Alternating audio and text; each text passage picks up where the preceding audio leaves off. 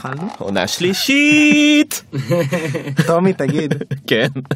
איזו דרך יותר טובה מלפתוח את העונה השלישית? ולדבר על סמים. זה סם- רגע, רגע, זה לא סמים, תרופה. תרופה. נמצא איתנו כאן יוני, יונתן אופיר. יוני? יוני. יוני אופיר.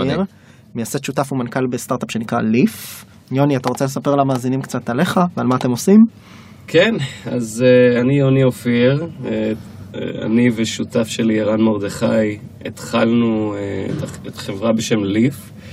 אה, סיפור מצחיק, בהתחלה קראו לזה קנגרו, שזה היה גם שם לדעתי לא משהו. וגם- קרב קצת. וגם הבנקים לא כל כך אהבו את השם הזה, אז החלפנו לליף. אנחנו מייצרים מכשיר גידול קנאביס אה, ביתי, שתדמיינו מקרר יפה, שמגדל לבד את הקנאביס הכי איכותי אה, בצורה אוטומטית כמעט לחלוטין. כלומר, אה, אדם אה, יכול לקחת זרע או איחור, באפליקציה שלנו הוא בוחר איזה זן זה, מכניס את הזרעים, ומשם היחידה אה, יודעת לשלוט בהכל.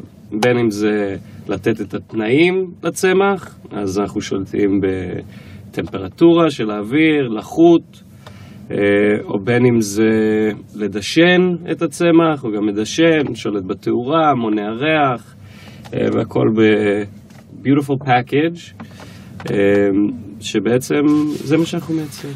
כמה, תן קצת overview על החברה, כמה גייסתם, כמה עובדים. אנחנו כרגע תשע עובדים full time, ארבע part time, שבעזרת השם יהפכו ל full time בתקופה הקרובה. בעזרת השם. אה, גייסנו עד היום ארבע וחצי מיליון דולר, עכשיו אנחנו באיזה סיבוב קטן של עוד שתיים וחצי. אה, מי גייסתם? גייסנו מ Phyto Partners, זה קרן בארצות הברית שהם רק עושים השקעות קנאביס, ועוד אנג'לים מכל מיני מקומות בעולם. אה, התחום הזה הוא תחום שאנשים רוצים להיכנס אליו, לא כל כך יודעים איך, למה, מה מומי. אז uh, הצלחנו ללקט כל מיני אנג'לים מבאמת ארה"ב, ישראל, שווייץ, גרמניה, אז, uh, אבל פיידו הובילו את הסיבוב. Um, אנחנו התחלנו למכור בפריסל בתחילת שנה שעברה, uh, מכרנו כמעט 1,500 יחידות בשווי, בשווי של כל, כל יחידה 3,000 דולר. Um, ואנחנו... הצלחת לחשב כמה זה יוצא, זה טומי? 20 אלף שש דולר. אה, מיליון- מעל, אה, מיליון וחצי, לא? ארבע וחצי מיליון דולר. ארבע וחצי מיליון דולר. שנינו במתמטיקה. בגלל זה אנחנו מנחים את הפודקאסט ויוני עושה את הסטארט-אפ, זה בסדר. אגב, אני גם אה, מתמטיקה, אני פשוט יודע אותה לפני, זה לא שחישה. מה לעשות. ואנחנו מתחילים לספק יחידות ממש בחודשים הקרובים. אוקיי, אז אה, יוני אופיר, יוני, קודם כל ברכות, אתה במעמד חגיגי זה פותח את הפרק הראשון. העונה- השלישית שלנו. השלישית של עוד פודקאסט, עוד פודקאסט למי שהצטרף אלינו לעונה הזו לראשונה, וכשמו כן הוא. הוא עוד פודקאסט לסטארטאפיסטים בתחילת הדרך, וכאלה המתעניינים ביזמות, אנחנו מפגישים אתכם ואתכן באופן בלתי אמצעי. בלתי אמצעי, תודה טומי, עם אנשי מקצוע, משקיעים מובילים ויזמים מהתעשייה. נמצא איתנו פה יוני אופיר, מייסד שותף ומנכ"ל ליף, גייסו ארבעה, בוא נגיד עוד מעט שישה מיליון דולר, מייצרים אה, מכשיר אה, ביתי לגידול ק- קנאביס וירקות, מוכר- מכרו בפריסל של כמעט אה, חמש, חמישה מיליון דולר את המכשירים, קצת פחות, יוצאים לשוק עוד מעט. אנחנו אה, קצת פחות. מעגל, אה, מעגל. אני- אתה אני אוהב מעגל. אוהב להגיע למעלה. אוהב להגיע. אנחנו עד מתחילים, שזה ישודר, אז... אה. עד שישודר זה יכפיל את בחשבון, עצמו. פרדיקשן. אז אה, אנחנו יוצאים אה, לפרק הראשון מיד אחרי ה... עוד פודקאסט? עוד פודקאסט. עוד פודקאסט לסטארט-אפים.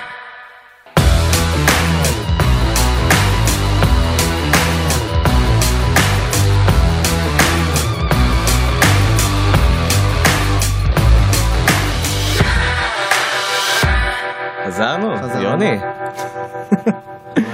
אהלן, מה העניינים? אתם לא יודעים מה קרה פה ב-30 שניות האחרונות. אז יוני... ניסינו את המכשיר, היה, היה- חזרנו היה- פה באווירה טובה. בדיוק, אנחנו ממש בקול וייבס. תגיד, מה, איך, אה, איך מתחילים להתעסק בתחום הזה? אה, כמו כל דבר, בטעות. אה, אני תמיד אה, הייתי מתעסק עם חומרה. גם הייתה לי חברה אחרת בשם אלקאות, פיתחנו מכשיר בדיקת אלכוהול לסמארטפונים. גם, אפילו לפני כן, הייתי מוכר אה, בקניון ארנה בימי שבת, הייתי מוכר גאדג'טים ומסוקים על שלט כאלה ב-100 שקל. באיזה גיל זה היה? בגיל 18. אז אה, זה היה כזה קצת לפני הצבא, גם לפעמים בשבת. אז תמיד היית יזם מאז שאתה זוכר את עצמך. כן, כן. תמיד הייתי, לא רק יזם, אבל בעיקר גם אוהב להתעסק עם חומרה, עם מחשבים. הייתי, עד היום הייתי, אני אומר, אני עדיין גיימר, אבל פחות אקטיבי. אבל אה, גדלתי בתור גיימר. גיימר בנשמה. גיימר בנשמה, אה, אפילו ברמות, אה, בקבוצות בינלאומיות שהיינו מתחרים בחוץ לארץ, בתחרויות, בגרמניה לדוגמה, ואז הייתי משחק Counter Strike. מה המפגש הראשון שלך עם אה, עולם היזמות? עם עולם היזמות או כן. או עולם התוכן של הסטארט-אפ? שנייה, רגע, אנחנו מנסים פה לייצר ציר חיים.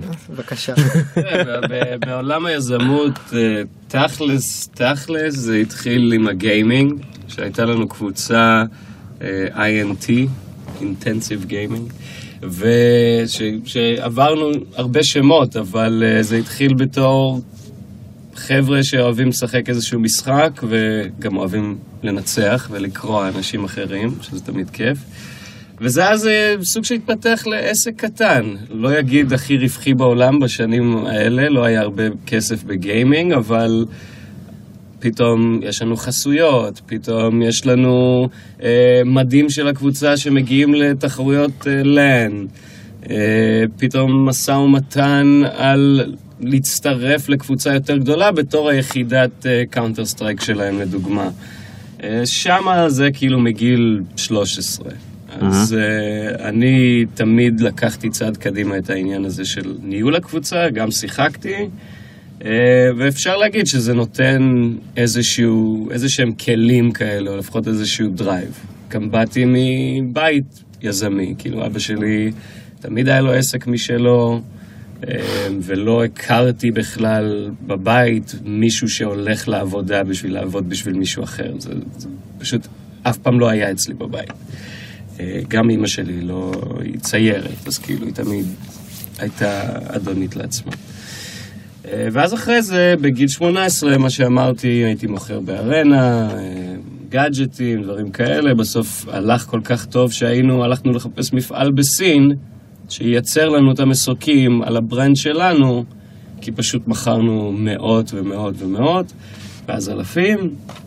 אה, זה, אז זה היה, ואז הייתי בצבא, בתותחנים, ב-402. לא התעסקתי שם יותר מדי ביזמות. לא מכרת נשק בצבא. ומיד אחרי צבא נסעתי לארצות הברית, כזה טיול אחרי צבא שהיה אמור להיות איזה חודש, אה, נמשך שנתיים. אה, ושם התחלתי ביחד עם חבר, בן בירון, את Alcohoot, שפיתחנו מכשיר בדיקת אלכוהול לסמארטפונים, והצלחנו ממש להחדיר את המוצר הזה ב-2012-2013 למלא חנויות בארצות הברית, ב Target, אה, ב Staples, ב Urban Outfitter. רגע, אז אתה מתקדם מהר מדי. אה, אני פגשתי אותך בבינתחומי שהיה לך את המיזם הזה. רגע, עוד לא הגעתי. עוד לא הגעת לא לזה. הגעתי לבינתחומי. זה לא, עוד לפני הבינתחומי? זה עוד התחלתי לפני... את זה לפני הבינתחומי. מתי התחלת את זה? מישר אחרי התחלנו הצבא? את זה בסוף 2011, לא ישר אחרי הצבא. ומה המיזם עשה בעצם למי שלא מכיר את ה... אלכוהות, פשוט פיתחנו מכשיר בדיקת אלכוהול כמו ינשוף, אבל אישי, לאנשים שמתחבר לסמארטפון ונותן תוצאות ברמות של הינשוף המשטרתי, אה, והיינו מוכרים אותו ב-100 דולר.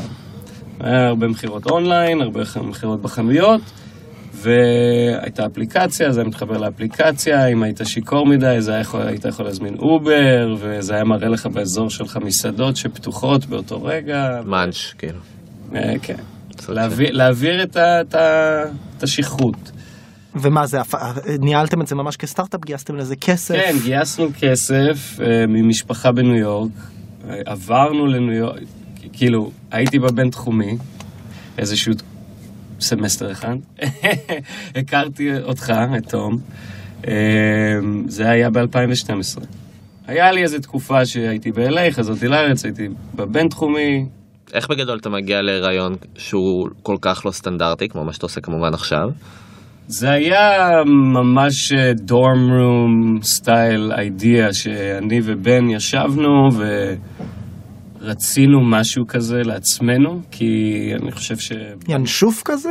כן, ינשוף כזה, כי בזמנו אני הייתי גר ב-LA ולא היה Uber כל כך... ב-2011 בקושי היה Uber, והוא לא היה ב-LA, זה בטוח. ואתה יודע, אתה יוצא בסוף שבוע, ומישהו חייב לנהוג, אותו סיפור בארץ, כאילו, אוקיי, זה בסדר אולי לשתות שתי בירות, אבל איך אני יודע? אמ, ואז זה התחיל ממש כהבזק כזה, שאמרנו, יאללה, בוא נלך על זה. אין לנו, לא היה לנו רקע הנדסי בכלל. תכלס, כמו, אני חושב, כל סטארט-אפ, אתה לא יודע מה אתה עושה בהתחלה, אבל יש לך איזשהו חזון, ואיכשהו התקדמנו, התקדמנו, גייסנו איזה 100 אלף דולר ממשפחה בניו יורק, ומבחינתנו זה היה נקרא לגייס כסף באותו זמן, היינו בני 22, והתקדמנו.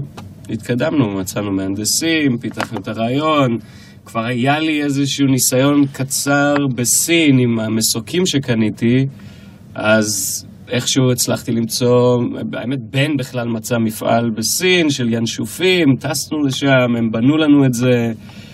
היה, היו הרבה סיפורים, הרבה חוויות. ו... איך זה הסתיים? Uh, בסוף המשקיעים קנו אותנו, אותי ואת בן. אותה. משפחה? מניו יורק? Uh, כן, הם הביאו עוד משקיעים, הם רצו לקחת את זה ל...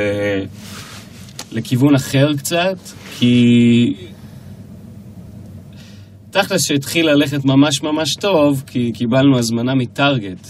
שעד אז היינו מוכרים באינטרנט, וזה פתאום קיבלנו הזמנה מטארגט. Out of the blue? פשוט לא, לא, עבדנו על, זה, מתן. עבדנו על זה, אבל זה די קרה out of the blue, זה לא ביום בהיר אחד, אבל זה כן באיזשהו מקום היה מהיר. קיבלנו purchase order על מיליון דולר מטארגט, סחורה. 1,631 חנויות. וואו. בארצות הברית ובקנדה. אז um, זה היה גדול, ואז סגרנו שותפות עם הייניקן. ממש סגרנו שותפות עם הייניקן USA, עם ה-social responsibility platform שלהם, אה, ואז עשינו את אותה עסקה עם פרנו רקארד, שזאת חברה צרפתית שהם הבעלים של שיבאס ואבסולוט ומלא מלא ברנדים, חברת ענק צרפתית. והמשקיעים אה, החליטו שהם רוצים גם יפה, כל הקונסומר הזה, למכור לקונסומרים. הם וזה. רוצים B2B. הם רוצים B2B. ואתם לא רציתם? אנחנו, זה לא עניין אותנו, וגם, תכלס, אני עשיתי קצת ריסרצ' והתייעצתי עם uh, מי שהיה אחראי על... Uh, בעבר, הוא היה בפנסיה, על ה- כל הלוגיסטיקה של פפסיקו, כל הנהגי משאיות של פפסיקו. והוא אמר לי חד משמעית שלא צריך כזה מוצר ל-B2B. כי חברה כמו פפסיקו, אמרנו בוא נכניס את זה למשאיות. כאילו משאית, זה, אתה לא יכול להדליק את המשאית עד שאתה לא נושף, יש אפליקציה, זה מצלם תמונה, בנינו לזה אב טיפוס. הוא אומר לי, לא צריך את זה. אומר לו, למה? מאוד פשוט, נהגים של פפסיקו הם נהגים מקצועיים שהם עובדי חברה.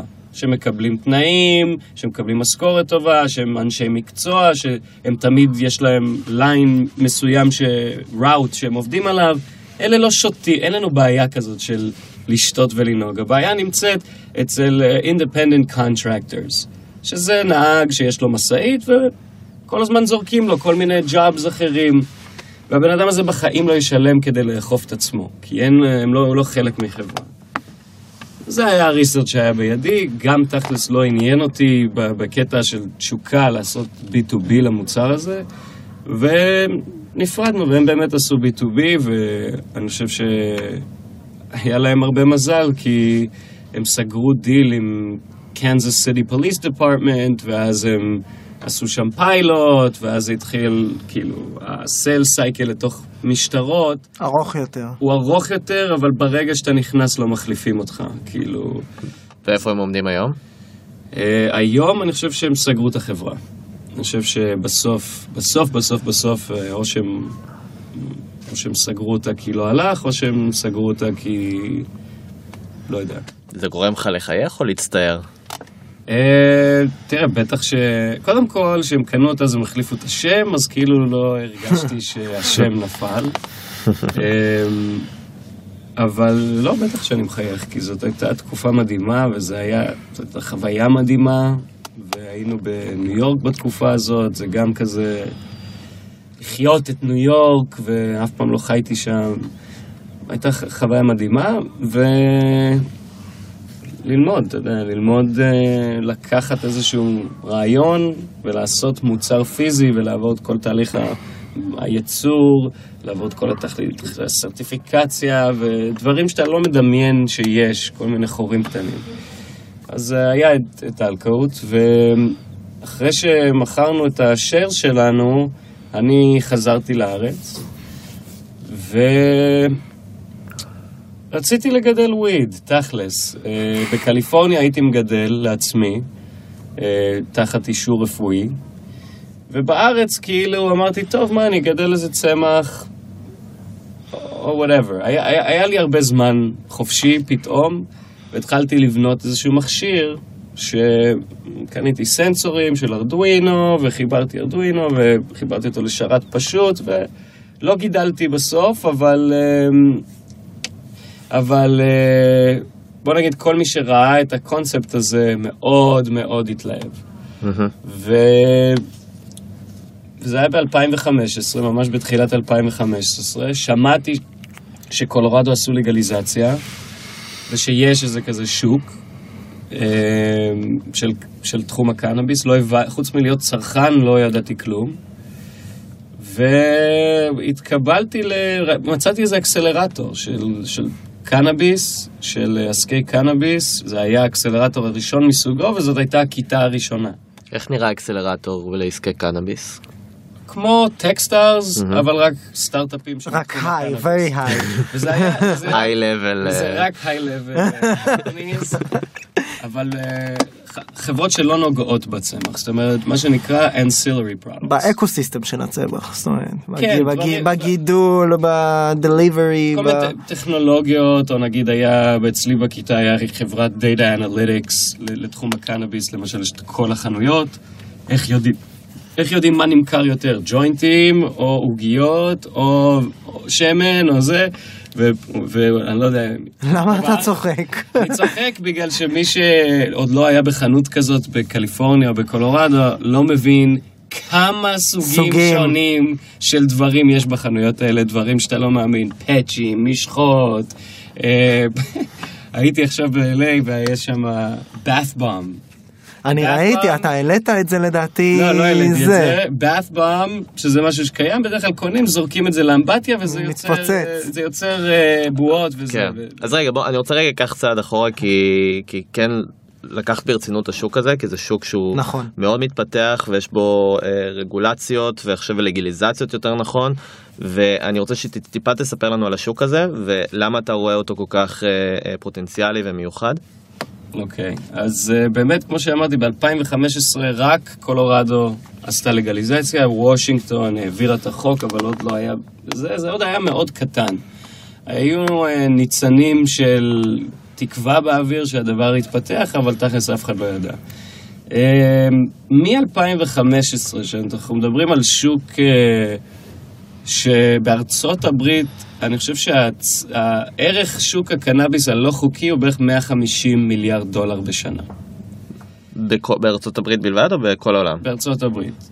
150 מיליארד. 150 מיליארד דולר בכל ארצות הברית. הלא חוקי. הלא חוקי, ככלל. אמ, אז תמיד התיאוריה הייתה שברגע שעושים לגליזציה, אז כל הכסף הזה פשוט יעבור לשוק חוקי. אה, שאפשר לקחת ממנו מס למדינה. אפשר לקחת ממנו מס, ואז יש כמובן משהו אחר, ששוק הוא לא חוקי, אז יש עסקאות רק לקנות ולמכור סחורה, קנאביס. אבל כשזה חוקי, פתאום יש חברות כמו החברות, חברה שלי, פתאום יש חברות של Data Analytics, פתאום שוק יש מת- השוק גדל. חברות תרופות, זאת אומרת, הקרטלים במקסיקו כנראה לא חשבו לפתח אה, חברה פרמסודיקל שמייצרים גלולות קנאביס. אה, אז השוק הזה הוא, הוא צומח בקצב אדיר. ב-2015 אני חושב שכל המכירות החוקיות של קנאביס בארצות הברית היו 1.2 מיליארד דולר ב-2015, ו-2017 היה עכשיו אה, בערך 7 מיליארד דולר. שזה הרוב משתמשים לצורך רפואי? אמ, תראה, זה קשה, אני חושב, אני, כשאני שואל אנשים וכולם משתמשים בזה בצורך רפואי. גם החבר'ה שיושבים אחרי יום עבודה ו... במדינות שבהם זה סמי ליגלייז, כאילו אתה יכול להשתמש בזה רק עם אישור רפואי, אז כולם יש להם אישור, גם אם הם לא... כן, נגיד, תראה, בקליפורניה זה היה ככה. נכון. היה ככה משנת 96, היה קנאביס רפואי, והיה תכלס בית זונות. זאת אומרת, כל בן אדם היה יכול לקבל את האישור הזה, אפילו בלי לראות רופא. זאת אומרת, היו, עד שנה שעברה, אני הייתי נוסע, והיה, יש אפליקציה, פשוט מין פייסטיים כזה, אתה משלם 30 דולר, הרופא מדבר איתך דקה, ושולח לך PDF של, ה, של האישור. אז זה היה מסחרה, אבל במדינות כמו פלורידה, ניו יורק, יש רפואי וכמעט בלתי אפשרי להשיג אישור. בניו יורק, אני חושב שיש 400 פציינטים או 4,000, משהו, משהו קטן קטן מאוד, וגם בפלורידה זה קטן, ואז העבירו עוד חוק שאפשר לתת ליותר מחלות קנאביס רפואי. זה לא בדיוק נכון שבכל מקום זה קל, אמ, אבל בכל מקום זה קל להשיג קנאביס, בין אם זה חוקי או לא. אז אה, מבחינת שוק חוקי גדל בטירוף, אה, מבחינת השקעות בתחום גדל בטירוף. אני לא זוכר בדיוק את המספר של שנה שעברה כמה, אני חושב מיליארד דולר בחברות קנאביס כאלו ואחרות. הושקעו הושקעו. בארצות הברית. ב- אני חושב שגם כולל קנדה.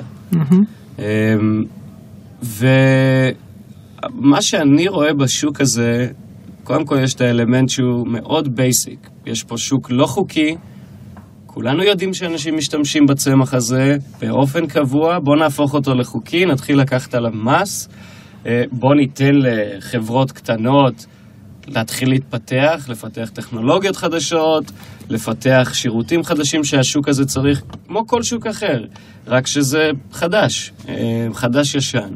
אז יש את ההיבט הזה, ואז יש את, ה, אה, את הצד הרפואי, שאני מחשיב אותו כמשהו חדש, שלא קשור בכלל למכירות הלא חוקיות או חוקיות של קנאביס לצורכי אה, עישון, פרטי, אה, יש פה את הצד הרפואי שלדעתי הוא יהיה שווה הרבה הרבה יותר אה, ממה שיהיה שווה ה-recreational sales, כי ככל שאני מעורב בתחום הזה יותר ויותר, אני מגלה כמה אנחנו לא יודעים כלום על הצמח הזה, והדברים המעטים שאנחנו יודעים זה קצת... אה, זה קצת משוגע, כאילו, כמה שהצמח הזה יכול לעזור לכל כך הרבה דברים, שאני ראיתי בעיניים שלי שזה עוזר לאנשים. ב-60 שניות, מה אנחנו לא יודעים? קודם כל, אני חושב שהדבר שאנשים שמעו ולא ידעו זה CBD, קנבדייל. כולנו שמענו על THC. THC זה הממסטל, CBD, קנבדייל, זה עוד חומר בתוך הצמח, שהוא לא ממסטל, הוא לא פסיכואקטיבי, שיש לו תכונות רפואיות אדירות. מבחינה, הן מכאבים, עזרה בכאבים, חרדה, אה, אפילפסיה, משתמשים בזה לאפילפסיה ב... אתה יודע, אתה רואה סיפור שאנשים, המון סיפורים שאנשים ניסו 13, 14 תרופות, שנים, כלום, ואז לוקחים שמן מעורב CBD ו-THC ופתאום מעט מאוד אה, התקפים אפילפטיים, או בכלל אין התקפים. אה, CBD זה, זה לדעתי הדבר שהולך להיות חלק מחיינו בעשור הקרוב, כמו ברמות של ויטמין C.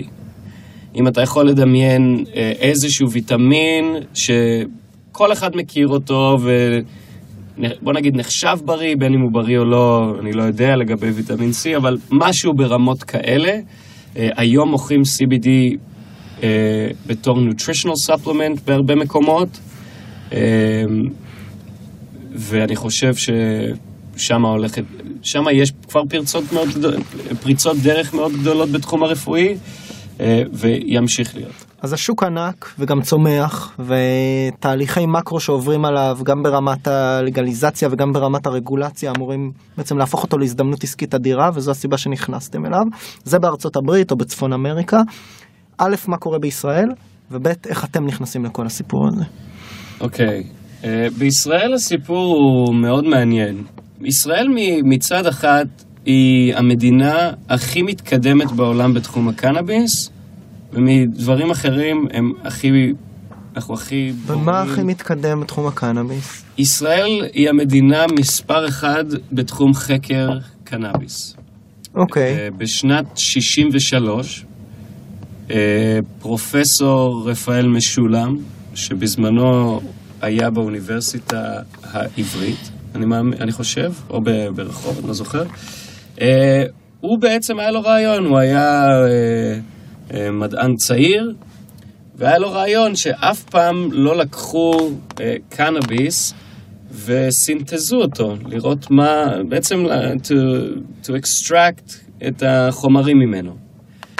והוא הבן אדם שגילה את ה-THC, ישראלי, בשנת 63. יש לו סיפור מדהים איך הוא בכלל השיג את הקנאביס, הוא פשוט התקשר למישהו שהוא הכיר, שהיה אה, מפקד תחנת משטרה, אמר לו, אני צריך חשיש. הוא אמר לו, מה זה, זה וזה? בסוף אמרו, זה, זה לחקר, האמינו לו, והוא פשוט הלך לתחנת המשטרה, שתה עם המפקד קפה, ואז לקח חמש קילו חשיש, בשנת 63. לא היה לו רכב, אז הוא נסע באוטובוס. Breaking bad. כל האוטובוס ריח. וזה. אמ, אז, אז ככה התחיל בעצם פה משהו ש... שזה מדהים, כי זה קרה באיזוש... בטעות, זאת אומרת, אה, בן אדם שמדען שהתעניין. וככה התחיל המסע חקר אה, בישראל, זאת אומרת, אה, בעיקר רפאל משולם המון שנים היה מתעסק בזה, הוא והצוות שלו. אה, הם היו היחידים כל כך הרבה שנים, ש... היחידים בעולם שידעו בצורה מדעית מה יש בקנאביס. אה, הם עשו ניסויים אפילו על ילדים חולי סרטן. יש לו סיפור מדהים שהם היו נותנים את הקנאביס ל... הם עשו אה, ניסוי, זאת אומרת, היו מחלקה, מחל, מחלקה אה, אונקולוגית באיזשהו בית חולים לילדים, חלק מהילדים היו נותנים קנאביס, וחלק מהילדים אה, בצורה של טיפות, או מה שזה לא היה, וחלק נתנו פלסבו. והרופאה, אחרי איזה שבוע, או שבועיים, היא באה למשולם, והיא אומרת לו, תשמע, אני, אני לא יכולה. אני חייבת, אה, אני, אני נותנת לכל הילדים קנאביס עכשיו. הוא אומר לה, מה, מה זאת אומרת? היא אומרת, זה כל כך ברור לי, כאילו, על מי, מי לוקח את הקנאביס ומי לא. כי השינויים הם כל כך כל כך דרמטיים, שזה ברור לי שזה עוזר. שינויים בהתנהג... בסימפטומים או ממש בריפוי? לא, לא, בס- לא, ב- לא בריפוי הסרטן, אה, שזה התקדם עם השנים, אבל יותר ב... הם עכשיו יש תיאבון, פחות הקאות, פחות כאבים, מחייכים, כאילו יכולים להתנייד, יכולים להיות בני אדם. אה, עם השנים גילינו עכשיו שהחומרים בקנאביס הורגים תאים סרטניים. אז ישראל, אוקיי, היום יש כעשרות אה, של ניסויים קליניים בבני אדם בישראל. קנאביס, בישראל, המדינה היחידה בעולם. היחידה. איכשהו ממשלת ישראל נות- נותנת לזה אישור כבר המון שנים.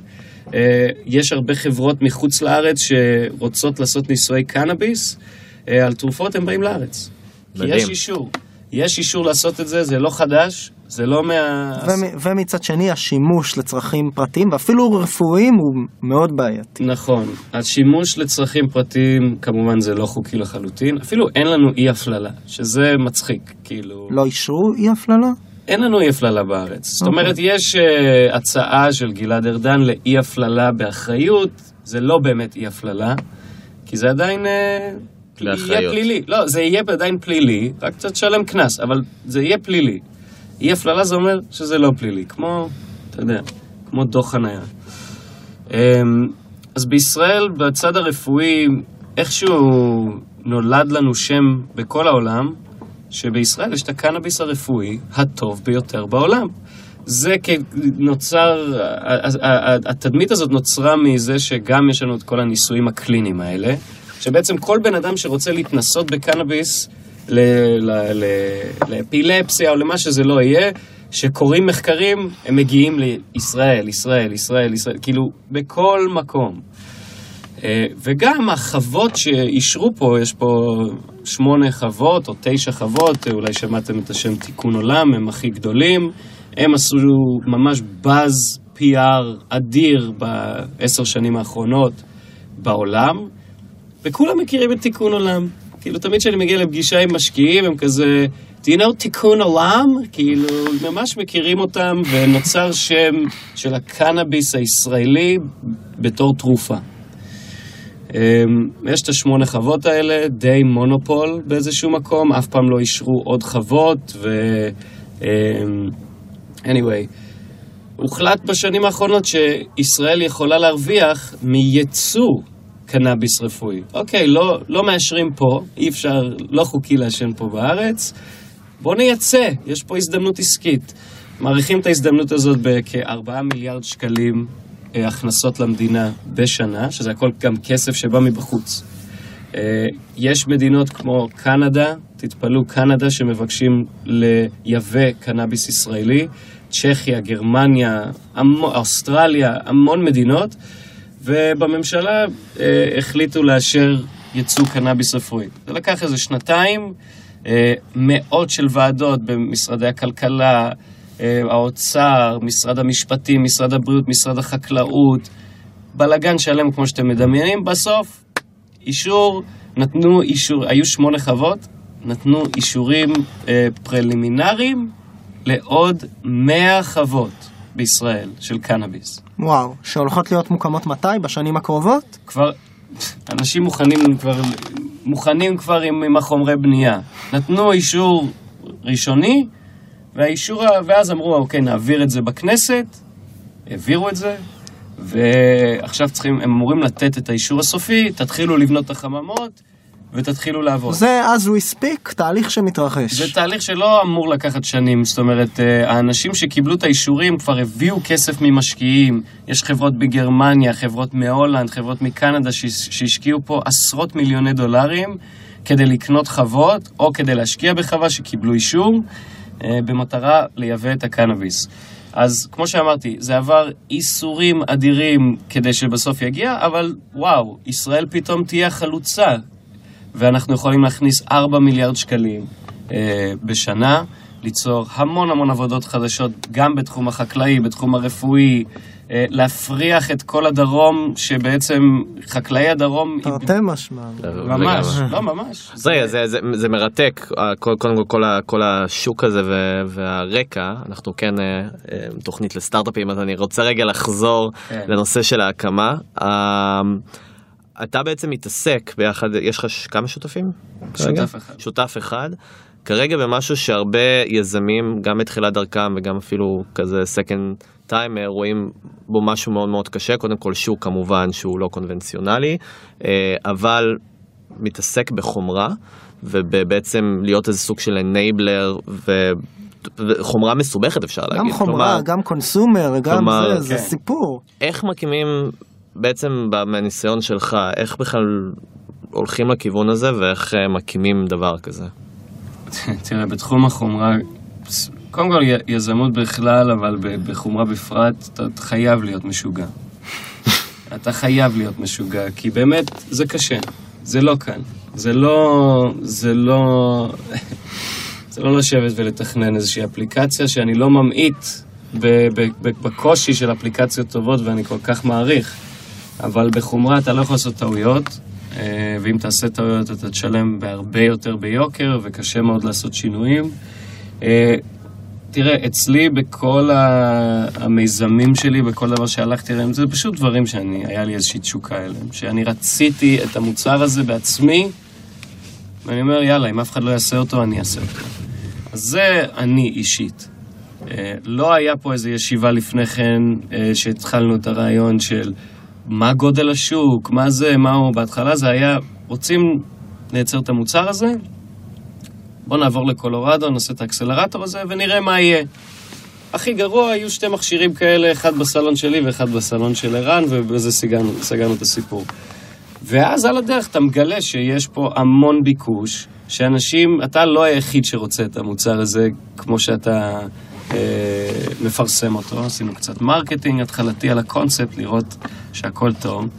אה, ואנחנו, אתה יודע, אני, אני תמיד אומר, בתור יזם יש לך בדרך כלל, זה הפורמולה שאני מצאתי, חצי שנה של סבל, יום אחד של שמחה מטורפת, של איזשהו מיילסטון, אז יש לך את היום שאחרי שעדיין יש קצת אה, ניצנים באוויר, ואז עוד יום עבר ואתה חזרה לחצי שנה של, של סבל. זה אתה מדבר על הסייקל של היזמות, בלי קשר. סייקל של יזמות. זה, אני, אומר, זה מה שאני, בתהליך היזמי שלי, אני רא, ראיתי. אה, הרבה סטראגל, כאילו. הרבה מאוד struggle, אז ובכל זאת, מה, מה התהליך אבל? אתה, היום קמים, מאפיינים את הדבר הזה שאתה אומר, אתה בעצם היה לכם רעיון להקים מכשיר שבעצם אה, תוכל להצמיח בו קנאביס בצורה אוטומטית לחלוטין, נכון? זה הרעיון הראשוני. כן. איך גורמים לזה לקרות? מה, מה, מה הצעדים הראשונים שעושים דבר, בשביל לבנות חומרה? דבר ראשון, אתה צריך מישהו שמבין בחומרה. זה, זה, זה היה השותף שלי ערן, שאני באתי אליו עם הרעיון, אה, והוא מתעסק כבר אה, מעל עשר שנים בעיצוב תעשייתי והנדסה של מוצרים, שאחרי זה הולכים לייצור. אה, והכרתי אותו כי הוא עשה לנו את העיצוב התעשייתי באלכוהות, במכשיר בדיקת אלכוהול, בתור קונטרקטור. ואז נהיינו, שות... נהיינו חברים עם הזמן, ורציתי להיות איתו שותף במיזם הזה. זה היה דבר ראשון. ואז לבנות אב טיפוס. אב טיפוס הכי מצ'וקמק ופשוט, האמת שהוצאתי את הסרטון לא מזמן, קופסה מעץ עם אה, מנורה, עם ארדואינו, מאוד מאוד פשוט. ואז משם אתה מתחיל... זה למדתם באינטרנט? מדריכים וכאלה? איך... אה, לא. מה צריך בשביל לבנות, בשביל אה, בשביל לגדל קנאביס? לגדל... אה, לא, אני גידלתי קנאביס בעצמי בבית, שגרתי בקליפורניה אחרי צבא. ידעתי כבר איך לגדל, ובדיוק ידעתי מה ה-pain point. שגם אתה צריך להיות כל יום ליד הצמח, אתה צריך לטפל בצמח כל הזמן, אה, אם חם מדי אתה צריך למצוא איזה קומבינות כדי לקרר, אם קר מדי אתה צריך לחמם, אם הלחות מאוד מאוד לא נכונה אז אה, או שהצמח יהיה פחות טוב, או שיהיה גרוע, או שתמצא את הדרך לפתור את זה.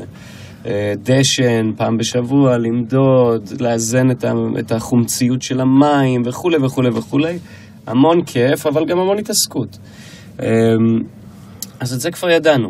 ובעצם הצמח צריך קודם כל environment. אז שזה- היה פה הרבה know-how אישי שלך אישית היה לי know-how על לגבי איך, איך לגדל. איך לגדל. לא רק איך לגדל, גם בקליפורניה אני, בגלל חוסר המקום שהיה לי, כי הייתי בדירה, אז בניתי לי מין קופסת מעץ, עם המנורות, עם הזה, לא מחובר אונליין, לא עם אוטומציה, לא עם שום דבר, אבל הבנתי איזה מרכיבים צריכים להיות, וכבר הבאתי תוכנית לערן ולמהנדס הראשון שלנו, זק, והם התחילו לעבוד על זה. אב אוקיי. טיפוס. מתחילים באב טיפוס. אחרי זה, אה, אתה רוצה לוודא שהאב טיפוס, בוא נגיד, עובד כמו שצריך, אז אתה מגדל בו קנאביס. פשוט כך. גידלנו בקולורדו, עשינו סיבובי גידול, אה, ואז אתה מגלה דברים. אתה יודע, אתה מגלה כל מיני דברים. למשל, אה, אתן לכם דוגמה קטנה. אה, דשן. יש לנו דשן, זה האוכל של הצמח, הוא על בסיס מינרלים, אה, צריך אה, חנקן וזה וזה וזה. אז אה, אתה, יש לך מין קפסולה כזאת שמטפטפת את הדשן לתוך המיכל מים מתי שצריך, איזי. אז לא. כי כשאתה מטפטף, אז בצינור נשארים לך חלק, חלקים קטנים, ויוצא על בסיס מינרלי, אז זה מתייבש ומתגבש. הצינור לכבישים. נחסם. הצינור נחסם, מה אתה עושה? אוקיי. מנסים ללכת לראות איך פותרים את הדבר הזה. אוקיי, מה הסיבה שזה נהיה ככה? אוקיי, אה, הורדה של מתחת לטמפרטורה מסוימת. אוקיי, איך שומרים על... ט- כאילו, זה... אצלנו במוצר זה דברים, כמו שאני אומר לכם עכשיו, יש לנו אולי 100 דברים כאלה. דברים כל כך משונים. ש- ניואנסים קטנים ש... שאם הב... ש- שרוצים לעשות אוטומציה, מה שהאדם יכול לעשות בעצמו, זה כל כך קשה לגרום למכונה לעשות את זה, וזה כאילו כל כך קל לאדם. לד- לדוגמה עם הדשן, אתה יכול לשקשק את הדשן לפני שאתה זה, וזהו, כאילו תשקשק אותו, אבל כשאתה רוצה לעשות הזרקה אוטומטית של דשן, אז מה אתה עושה? אז יש לנו בתוך המערכת, יש לנו ממש בתוך כל קפסולה של דשן, יש קפסולה קטנה כזאת של אמ, מגנט. ומתחת לכל קפסולה יש מנוע שמסתובב ומסובב את המגנט בפנים כדי ש... משוגע. אנחנו ממש... אה, זה למדתם מעצמכם? ישבתם במעבדה ו... ישבנו במעבדה, מסתכלים על דברים אחרים שיש, לה, למשל, מצאנו את הפתרון הזה, יש את זה במעבדות. במעבדות יש את ה...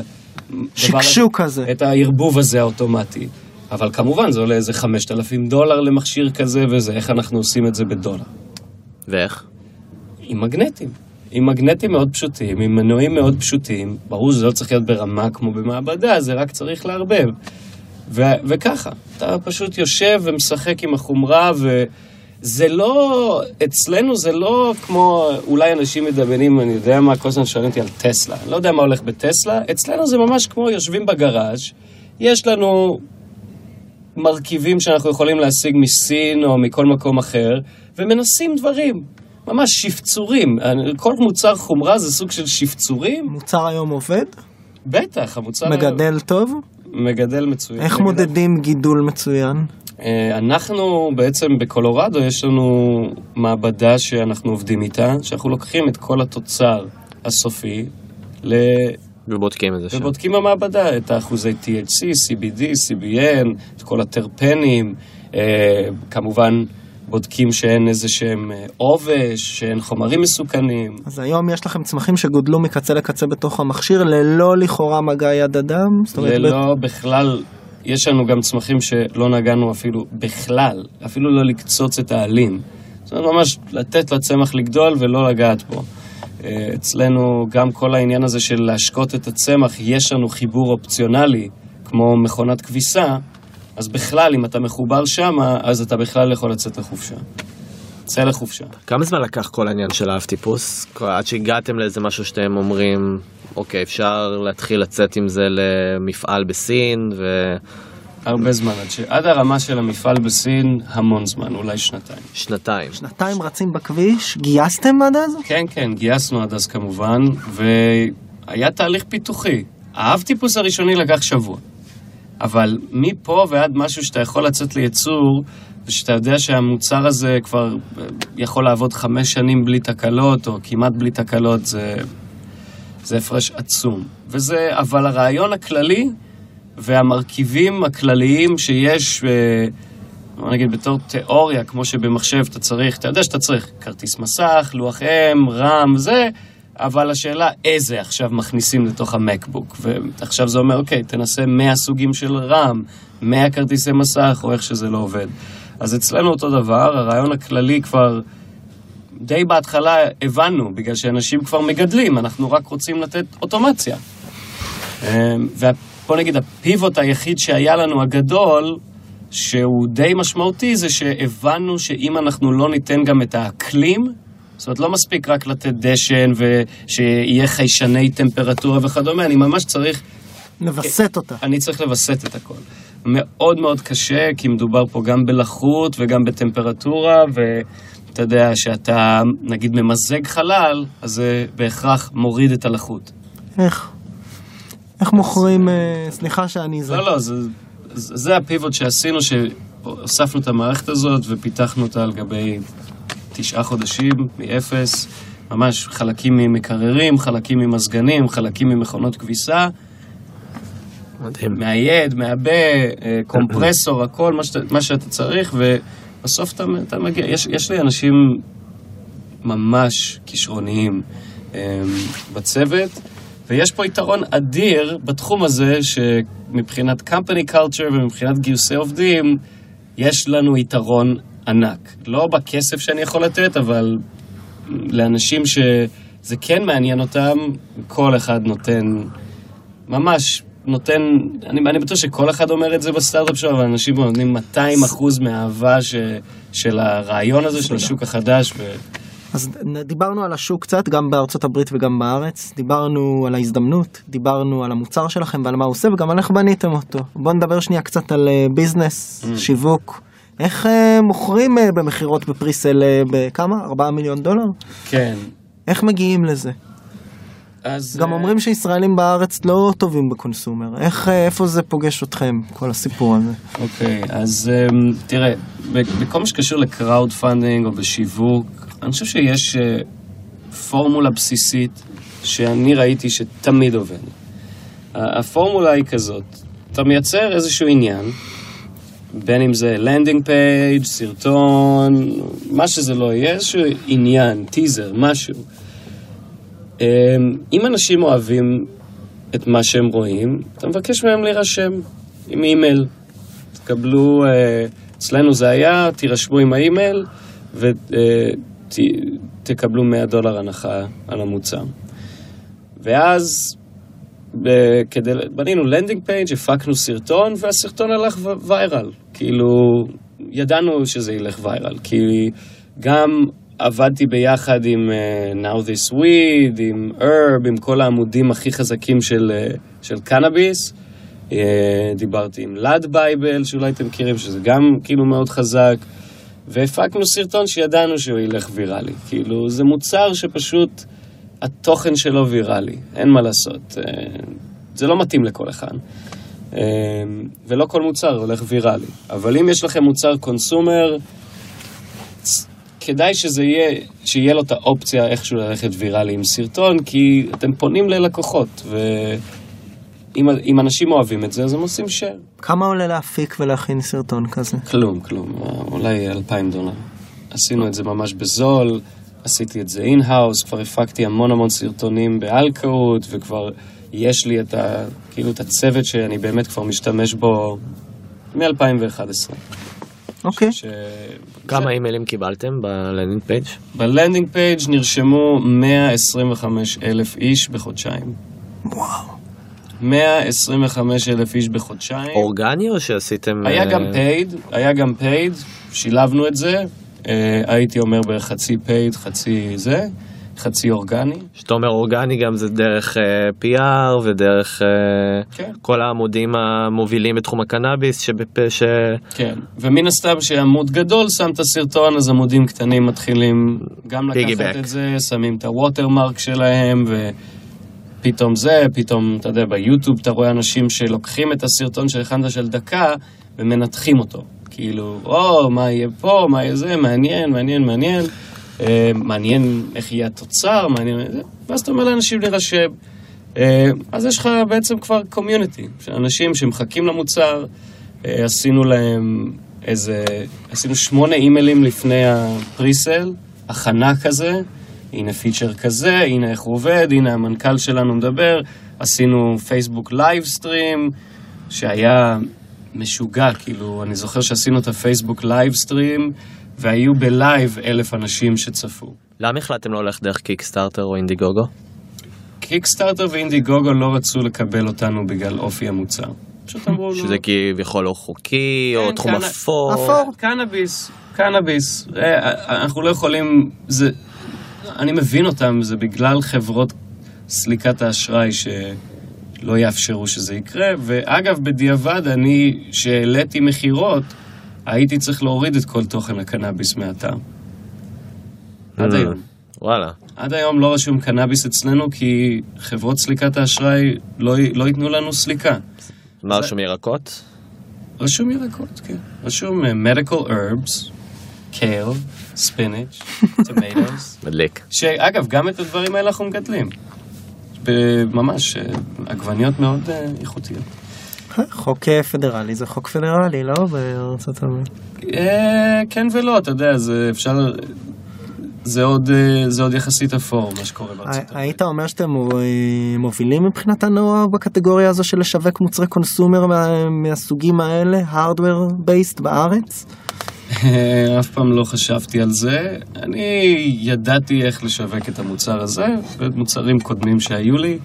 אני לא חושב שאני איזה מבין גדול, אני תכלס אומר שזאת הפורמולה שעובדת בכל דבר, גם בכל דבר, לא רק מוצר, מוצרי קונסומר, תראו ICOs, או, זה גם אותו, אותו דבר.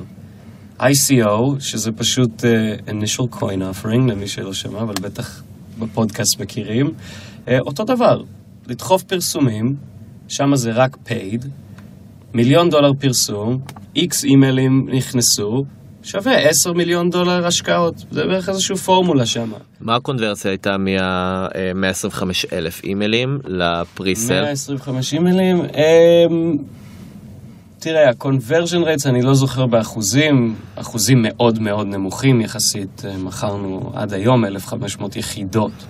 אבל שוב, יחידה ב-3,000 דולר, וכמובן שאתה הולך ויירל, אתה לא מתורגת כל כך, אז יש מלא צרכני קנאביס שהם אה, נרשמים. אבל אני חושב שהקונברז'ן היה באחוזים נמוך מאוד, אבל מבחינתנו היה מדהים.